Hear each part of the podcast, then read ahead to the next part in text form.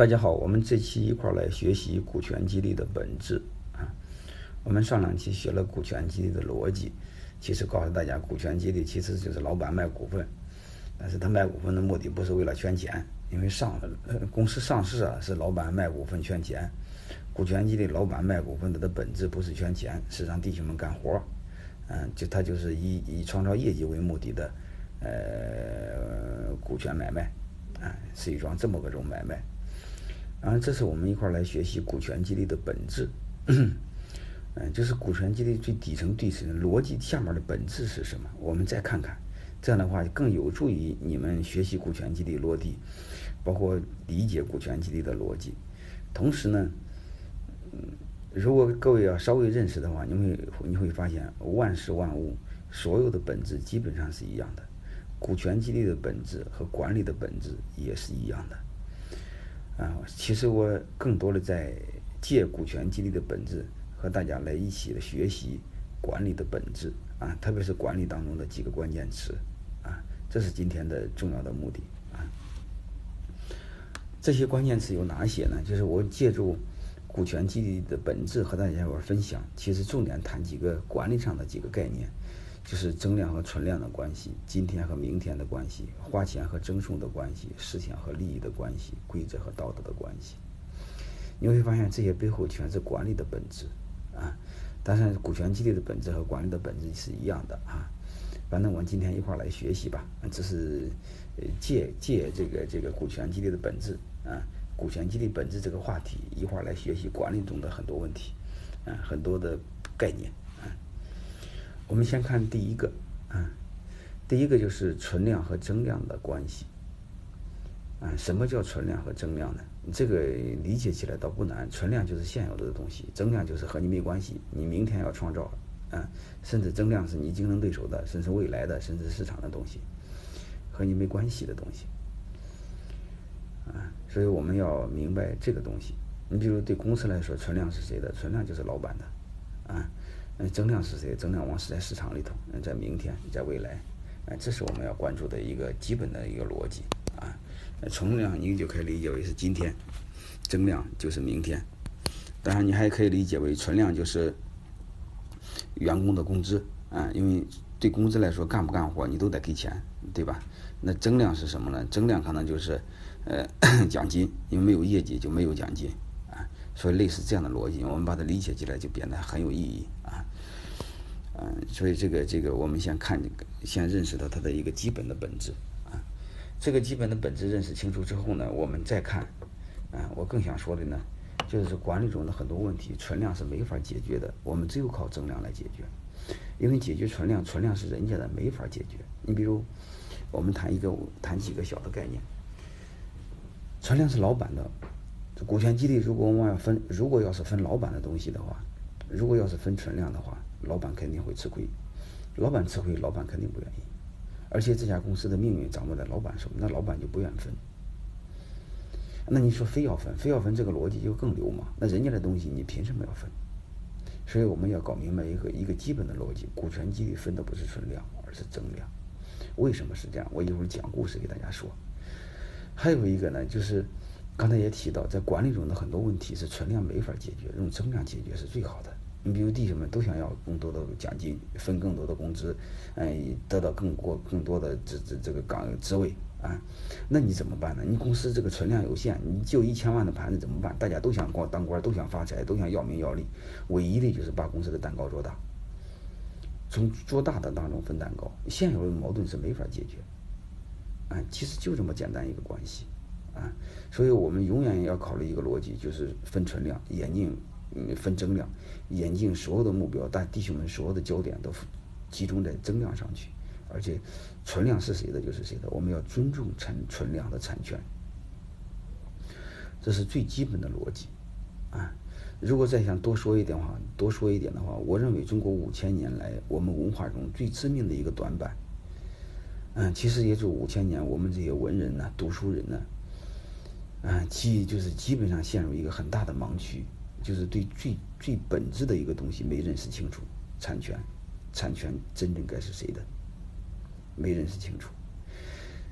如果在这个东西没认识清楚情况下，你会发现所有的有中国五千年改朝换代，所有的一个基本逻辑都是大土豪分田地。那大土豪分田地分的是谁家的呢？分的是地主家的，分的所以现在就是有钱人家的。为什么分人家有钱人家的呢？那因为人家流氓，人家是地痞无赖。那现在很多有钱人并不是地痞无赖呀。呃，更关键是现在是很多一帮穷光蛋，更多的是地痞无赖。他为什么穷呢？多数来说他懒呀，又懒又笨呢。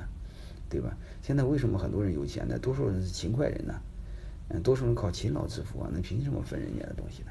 而且你分人家的东西是存量啊，各位，存量是人家的东西，人家的产权呀，是吧？我认为这五千年来我们陷入这么混蛋的逻辑，这五千年你会读历史上书，基本上富人都是坏人，穷人都是好人。你现在这个社会，你看我才不信这玩意儿呢。我认为是穷人的比例当中坏人更多。因为自古有一句话：穷山恶水出刁出出刁民。但富人也并不一定都是好人，但是概率来说，那为什么富的多数来说，如果在纯市场环境下，他是靠勤劳致富、靠聪明才智创造的财富，啊，因为他没有靠官商勾结，不没有靠找干爹，啊，所以我认为这个这个是人家的东西，我们不应该分。那你说怎么解决穷人的问题？怎么解决的懒的问题？那我怎么解决这个问题？我们唯一的来说，鼓励的抗创造增量。怎么创造增量？你好好干活，然后将来你就会有钱。你不能抢人家的东西。嗯，所以我们这个焦点要转移转移出来，我们焦点不应放在存量上，存量上没法解决。你比如你就就这个社会这么多穷人，你怎怎么没钱怎么办？你不能说把富人的钱拿过来分给大家一份，这是没有逻辑的。那爱不爱爱不愿意，愿不愿意分是人家的事，你不能强分人家的东西，你分人家不就抢吗？那我们唯一要做的就是引导穷人好好干活，创造增量，然后不就有钱了吗？呃，或者创造更多的就业机会，或者让社会变得更加公平。让穷人有机会，啊，这要引导，或者再要引导，要穷人别那么懒，别那么好吃懒做，啊，这是最基本的一个逻辑。那通过这个，我就想说一个，就是我们管理中很多问题其实是通过增量解决的，用存量是没法解决。而且存量从产权的角度呢，我们应该更应该理性。那产权是人家的东西，人家再有钱也是人家辛辛苦苦，哎，一分一分就挣出来的。我你没有资格，你也没有理由去分人家的东西，对吧？当然这是空讲道理，我下面讲一个故事啊，通过故事让大家理解这个这个这个增量和存量的关系。就是我有有一次讲课啊，有一次讲课，这个好几年前了，嗯，这这这从从河南来几个学生，嗯，到济南听我讲课，嗯，这个下课之后大概就五六点了，我得请那几个学生吃饭，因为我是河南人，嗯，都是老乡嘛。嗯，反正在学院的食堂的后边吃饭，学院食堂吃饭也很便宜。然后由于是冬天，我又让他们喝点酒，他们就很开心。啊，但是你会发现，一人只要一开心，时间过得快。喝着喝着，一个学生把时间给忘了。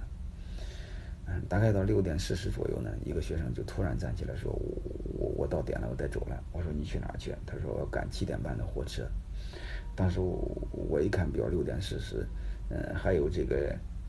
五十分钟赶火车站，我说来不及了，啊，你坐下继续喝酒吧，已经赶不上火车了，啊，因为平常以我的推断呢，从我学院到济南火车站一般要准备一个半小时，当时时间只有五十分钟，而且济南本来就堵，何况又快过春节，就更加堵，所以都基本没戏。但是我这个学生呢还不甘心，他说我明天有一个重要的会，我一定得赶回去。我看拦不住的，也就没有拦他。我说那你去吧。嗯，所以打了个出租车走了，临走时候还专门说一句话，我说到火车站你再回来啊，你回来咱接着继续喝酒，因为正常情况下他是赶不上火车的。他说行，啊，结果只晓得刚上火车，刚上出租车没多大会儿就给我打了个电话，说院长我能赶上火车，啊，我就非常吃吃惊，问他为什么，他说我对出租车司机采用了股权激励，啊，我当时就有点晕，因为这玩意儿我都没用过，他怎么能会用呢？然后我就非常好奇的问他：“你怎么用的？”他说：“我一上车就问着老哥，能不能在七点二十前赶到火车站。”但各位，刚才我谈到他的火车是七点半的，如果在七点二十前赶到火车站，十分钟他肯定有足够的时间来赶上火车。嗯，然后他接着又说：“他说如果你要是能赶到的话，我就多给你三十块钱。”结果这个出租车司机说：“没问题。”啊，但是我听了。这段话之后呢，因因为我专门研究这个的嘛，他说完之后，我就说了一句话，我说你真聪明，他果然，他果然赶上了火车啊。下面我们把这个这一段小故事变成一个数学模型啊，你们可以边打开我的 PPT 边听我讲，这样理解的更透彻一点。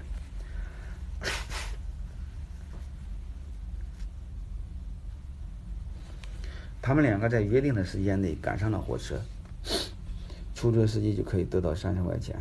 嗯，如果是约定的时间没到，嗯，出租车司机就得不到多多得的是零啊，他是按原本的付啊，嗯，多的是零，然后学生就赶不上明天的会，赶不上会就没有收益，对吧？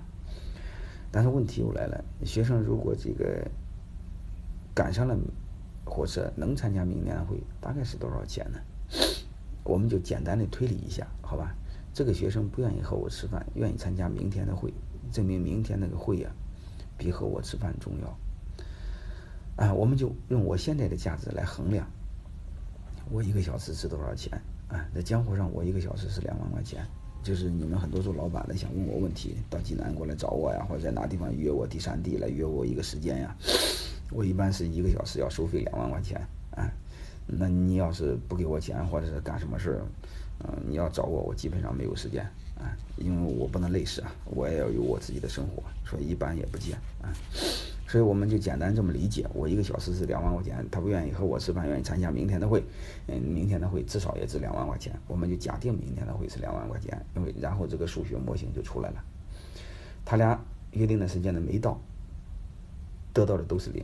如果到了，出租车司机得三十，学生得两万，哎，这就是一个数学模型就出来了。出来之后，通过这个，我想问大家一个问题，嗯，通过这个问题呢，嗯，加深大家对股权激励的理解，特别是股权激励本质的理解。我想问大家一个问题是什么呢？就是出租车司机多得这三十块钱，本质上是从哪儿来的？啊，大家好好思考一下。表面上是从我学生口袋里拿的，但是你会发现它有一个必然的逻辑。什么逻辑？出租车司机拿三十，我的学生明天一定有两万。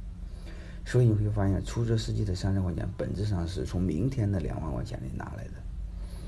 所以我想说一个结论：股权激励是什么呢？是用明天的钱激励今天的人，用未来的钱激励今天的人。嗯，所以通过这个，我想告诉你们，股权激励的本质不是分老板的股份，分的是未来的，分的是明天的。啊，如果这个道理你们懂的话，你大胆的分你的股份就行了，因为你分的是未来，未来谁的都不是，对吧？啊，只有土鳖老板才不愿意分股份，老认为那股份是他的。你越是认为是你的，大家越不应该，越不应该，你越没增量，越没增量，你企业不就永远长不大吗？对吧？这个弯转不过来嘛。你特别是看华为。老人只有一个点儿，但是华为是越来越大，越来越大。为什么？而且老人的一个点儿的股份还越来越值钱，分的钱还越来越多，因为他创造的是增量嘛。这是第一个问题。然后再问大家一个问题：就当时的情况来说，我这个学生想赶上火车，是出租车司机的贡献大，还是我的学生的贡献大？啊，不用说，肯定是出租车司机的贡献大，因为他要是不努力工作，他那肯定我学生赶不上火车，对吧？但是我想问大家的一个问题是：出租车司机贡献这么大，明天有两万块钱的收益，出租车司机拿的多吗？那拿的不多，拿了多少？从两万块钱当中才拿三十块钱，约等于多少？约等于零。但问题又来了：出租车司机干那么多，拿那么少，出租车司机开心吗？肯定开心，至少开心一晚上。这就是股权激励。你用明天的钱激励今天的人。他干的很多，他拿的很少，但他也非常开心，因为是增量，增量是白得的，就这么一个逻辑啊。所以通过这个，我想告诉大家，股权激励为什么老板开心，很多高管也很开心。如果你们留意的话，所有的上市公司，包括挂新三板的公司，没有不做股权激励的，就是这个逻辑啊。但是有很多老板稀里糊涂的，他没概念，别人做他也做，他其实背后他不知道怎么回事啊。这是今天我告诉你，把背后的本质给你分清楚。下面我用一个图，让你更直直观的看一下什么是存量和增量。存量就是那个饼啊，那个紫色的那个饼啊；增量，嗯，就是那个黄色的那个饼啊。所以你会发现，你和弟兄们唯一的任务是干什么呢？就把这个小饼变成大饼。然后分增加这一块，增加这一块不管怎么分，啊，老板的一分钱不会少，但是老板也会干活，所以增量的部分也有老板的份儿，所以这时候你会发现弟兄们都会变多，都会增加，这是很简单的一个逻辑啊。我们把这个问题给搞明白，然后有机会我专门给大家讲一个什么叫增量和存量，嗯，如何用增量的思想，嗯，在管理中创造让自己的企业创造更大的效益。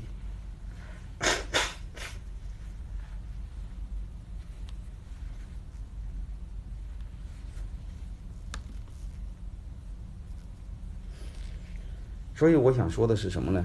我们看再看这张，嗯，第这第一张第一张片子是两个哈，看最后一个第一张片子，什么是存量和增量？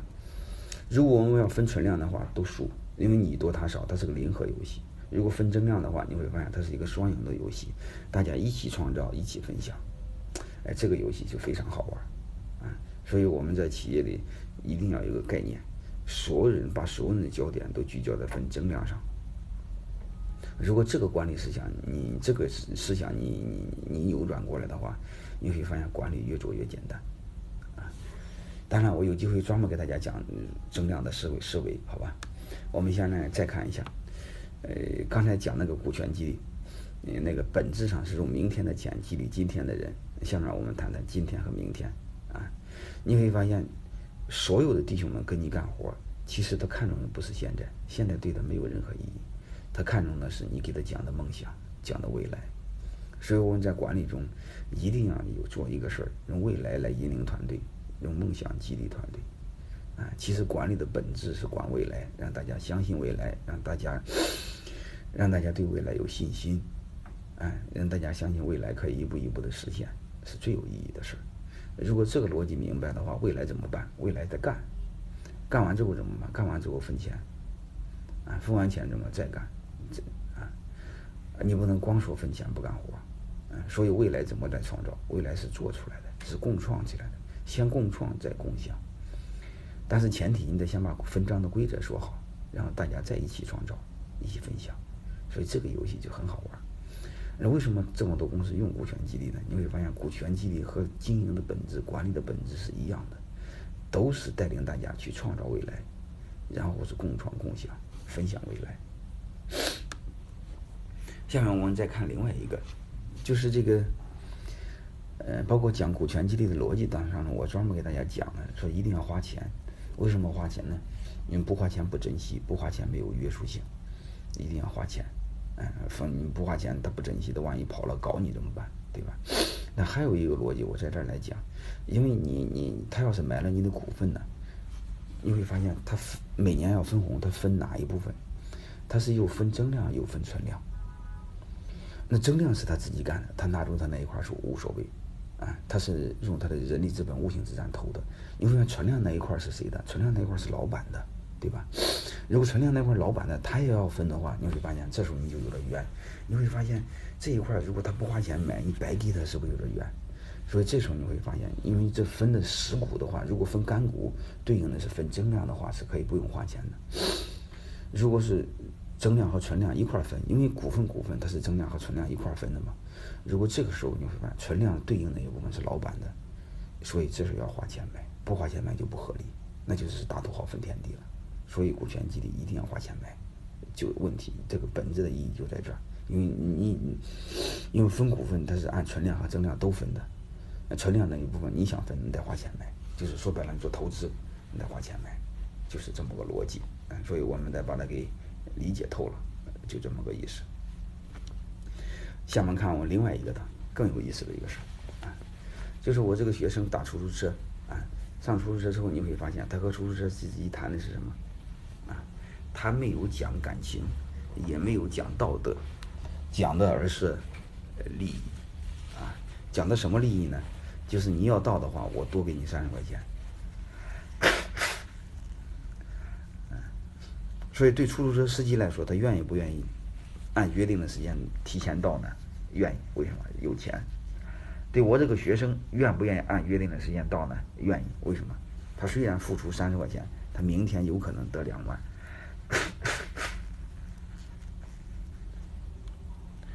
所以通过这个你会发现，当时他俩沟通这么这么顺畅的？他俩的利益是一致的。所以在这我想告诉大家一句话：利益的一致性是沟通的前提。如果你俩利益不一致，根本不存在的沟通的可能性啊！所以你谈判也不存在，没法谈判。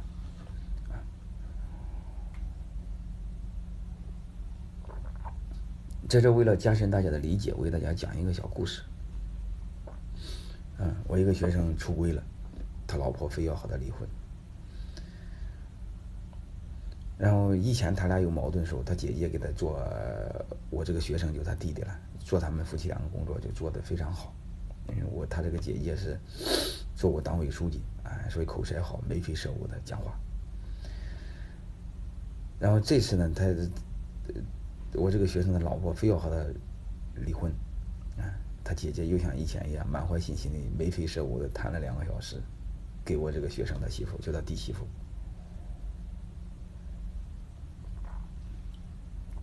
谈完之后，他这个弟媳妇就给他说了一句话：“啊，我这个学生的姐姐就再也不说话了。”他弟媳妇说了什么话呢？他说：“他是你弟弟，你肯定会向着他。”所以你会发现，他姐姐已经是很无聊、很无聊的，再也不说话了。为什么？你俩利益是一致的，我和你的利益是不一致的。你不管说什么，我是不相信你的。所以你会发现，两个人观点怎么才能一致呢？沟通怎么才能顺畅呢？利益的一致性，就这么简单。所以在我们，在我们管理管理团队当中也是一样，你不用天天给他谈理想、谈思想、谈概念，没有任何用的。你唯一确保的，大家利益是一致的，大家利益别冲突啊！你别捣鼓的是高管分的多，老板就少，老板就不爽；你别捣鼓的是老板拿的多，高管就少，这叫就不这个也不爽。或你也别搞得这个部门利益多，那个部门利益少，那个部门之间就会狗咬狗。啊，你也别捣鼓的主管拿的多，员工拿的就少，你这样的话，他们之间部门也不团结，这样都不行。所以唯一要做的是是是什么？先统一利益。你要想统一大家的思想，你一定要先统一利益，因为利益的一致性是沟通的前提。所以这个我就专门辩证了思想和利益之间的关系。如果你刨除利益的利益的背后的本质，你自己空谈思想，没有任何价值，没有任何意义。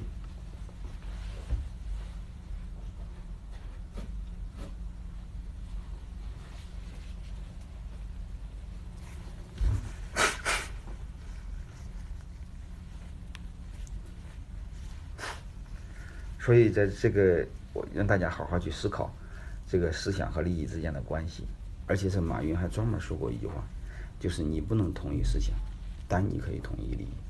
其实对我们老板也是一样，你更统一不了思想，你马云都干不了，你能干得了？但问题来了，你只要统一了利益，你一定会统一大家的思想。啊，所以在这里我讲给大家顺便讲一下思想和利益之间的关系，顺便再讲一个东西：规则和道德。如果我这个学生各位。上车的时候没给他说你要到了我多给你多少钱，他给他讲的是什么？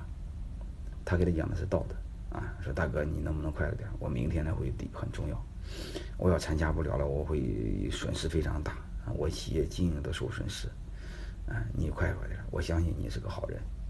各位你说这个没有任何意义，因为你想想，如果真的你赶上了火车，好处都是你的。对出租车司机，如果拼命开车的话，他就面临一些风险。第一，出交通事故，包括闯红灯，倒霉的是谁？倒霉的是他，你俩利益是不一致的。所以这时候老板面子，那个出租车司机面子上可能会说：“行行行，我快点开。”但是骨子里已经很烦你，因为你的利益和我有什么关系？啊，所以这个时候我想给大家谈的一个基本的规则就是。基本的一个概念就是，我们多讲规则，少讲道德，而且更不要用道德去绑架别人。你更不要说你济南人都是好人，你山东人都是活雷锋，啊，你帮帮我吧，我我我一辈子感恩你。这就这个就显得非常苍白。而且用道德绑架人，通常是比不道德的人更不道德。你没资格去道德用道德绑架别人。先讲一个小案例。我们应该看到过一个报道，说一个老头坐公交车，让一个女孩子给他让座，啊，这个女孩子就不给他让座，然后这老头就坐人家大腿上了，啊，后来就开始产生了争吵，嗯，再后来这老头就说一句极其不道德的话，说什么话？算了算了，我不跟你争了，就算我把座让给你了。那各位，我们想一想，这个座本来是谁的？那个女孩子先坐，那是女孩子的，对吧？那女孩子让不让座，那是在你道德层面的事儿，但是你没有资格要求人家。那你说我老，她年轻，那你从这个角度上，她该让给你，但是你又忘了一个事儿：如果这个女孩子有病呢？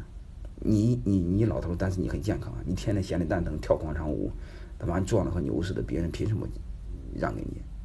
那还有一个女孩子昨天刚加班呢，加了一夜班呢，那更可恶的，有女孩子人家怀孕了呢，那谁该让谁呢？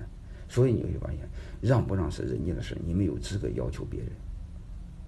人家人有人家的理由。如果是老头，你再倒过来讲，你你说那么句话，你说算了算了，算我让给你的，你会发现就显得极度流氓。那座本来就不是你的，怎么是你让给别人的呢？是不是啊？而且老头说那句话，你会发现把自己表现，把自己你会发现显得和好人似的，你让给了别人，你在用道德去绑架别人。所以这老头子老不死，比别的比那女孩子更不道德，啊！何况我我们没资格说那女孩子不道德。所以我个人我个人观点，在江湖上各位少讲道德，啊！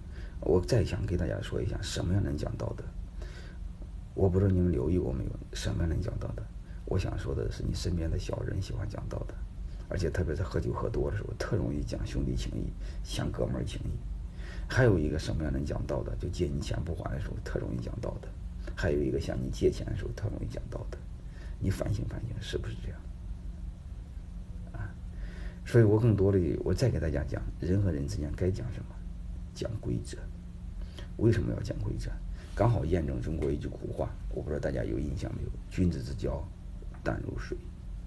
所以我想给大家说的是，规则和道德之间的关系，多讲规则，少讲道德。你比如刚才这个学生打出租车，上出租车上了出租车，只讲一个规则：你到了我多给你，没到我就不给你。你会发现，他没假定这个出租车司机是一个坏人，也没说是个好人。但问题又来了，大家只有共同的利益，而且这时候你会发现，大家为了共同利益都会尽心尽力，结果出租车司机按时赶到，这个都有收获。然然后你会发现，每个人都很开心。每个人在对方心中都是个好人，都会相互感激。哎呀，谢谢你！你看，你要不用心，我都到不了。他还说也谢谢你，你看看你，你还多给我三十块钱。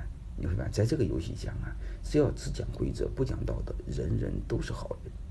如果到我来讲，你只不讲规则，只讲道德，你放心好了，身边都是小人。为什么？你反思一下你就知道。如果没有规则的话，通常情况下。是能人赚便宜还是小人赚便宜？因为能人有本事的人关注的是干活，他们有心思去巴结别人，没有心思去团结同事。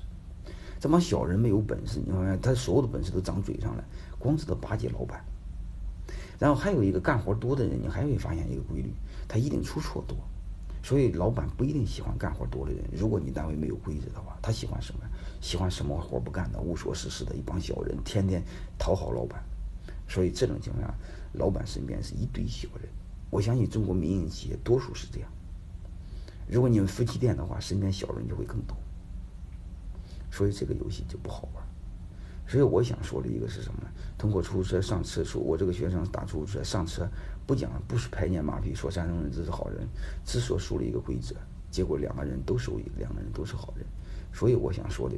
你作为老板在企业里头，你怎么让你的企业所有的人都是好人，所有的人都尽心尽力干活，而且你家的人际关系又非常单纯？我更想说的，你老板的首要职责是建立一种机制，让每一个人都愿意干活，每一个人都愿意给自己干活，而且大家的利益都是一致的，而不是为了个人利益而伤害公司的利益。所有的人只讲规则，我认为这就是一个基本上非常健康的企业。然后你在这个基础上，你的企业慢慢你会发现越做越越顺利，越做越舒服，啊，所以今天呢，我顺便呢，嗯，借着讲股权激励的本质，嗯，这个这个这个这个前提吧，这个课题的情况下，我顺便也给大家讲励了，讲励了，讲了，分享了管理中几个最基本的概念，就是增量和存量，今天和明天，嗯，思想和利益，然后是规则和道德，让大家一块儿借着这个机会来搞明白他们之间的关系。但是时间紧张，也不一定讲这么透彻，我们有机会慢慢来，好吧？那今天我们就到这儿，我们下期节目再见。